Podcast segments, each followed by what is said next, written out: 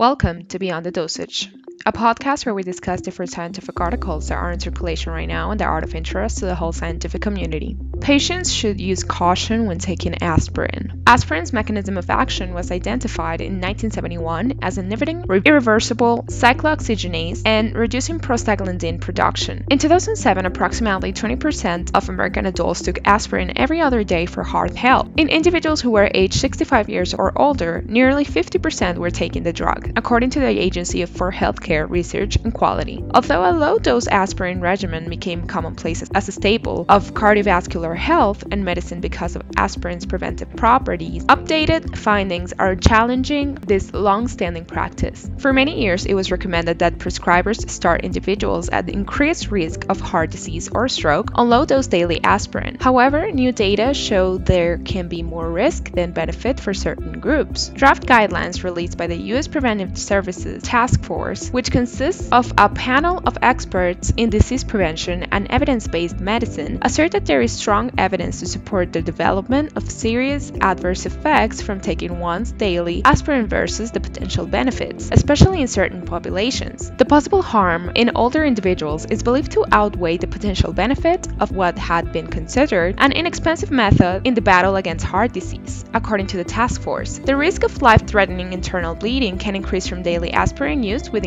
increasing age. Thus, if an individual does not present with the risk of heart attack or stroke, this regimen is now not recommending. In addition, the U.S. Preventive Services Task Force recommends that individuals 60 years or older who do not have a history of heart attack or stroke do not initiate aspirin therapy. The task force also plans to revise its 2016 recommendation on the use of baby aspirin as a preventive measure for colorectal cancer, given data that raised specific questions about its potential benefit for cancer. As a result of the proposed changes to the guidance by the uh, U.S. Preventive Services Task Force, millions of Americans will be affected because heart disease is the leading cause of death in the United States. This draft recommendation indicates that patients, particularly those aged 40 to 59 years, should talk to their providers about whether whether to take aspirin. The decision to initiate low dose aspirin for the primary prevention of cardiovascular disease in patients aged 40 to 59 years who have a 10% or greater 10 year cardiovascular risk should be made on a case by case basis because the benefit of daily aspirin in this group is small. Those individuals aged 40 to 59 years who have a higher risk of cardiovascular disease but do not present with a history of the disease should discuss with their providers whether they need an aspirin regimen based on their circumstances. Abimbola Farinde, PhD, PharmD, is a professor of healthcare administration at Columbia Southern University in Orange Beach, Alabama.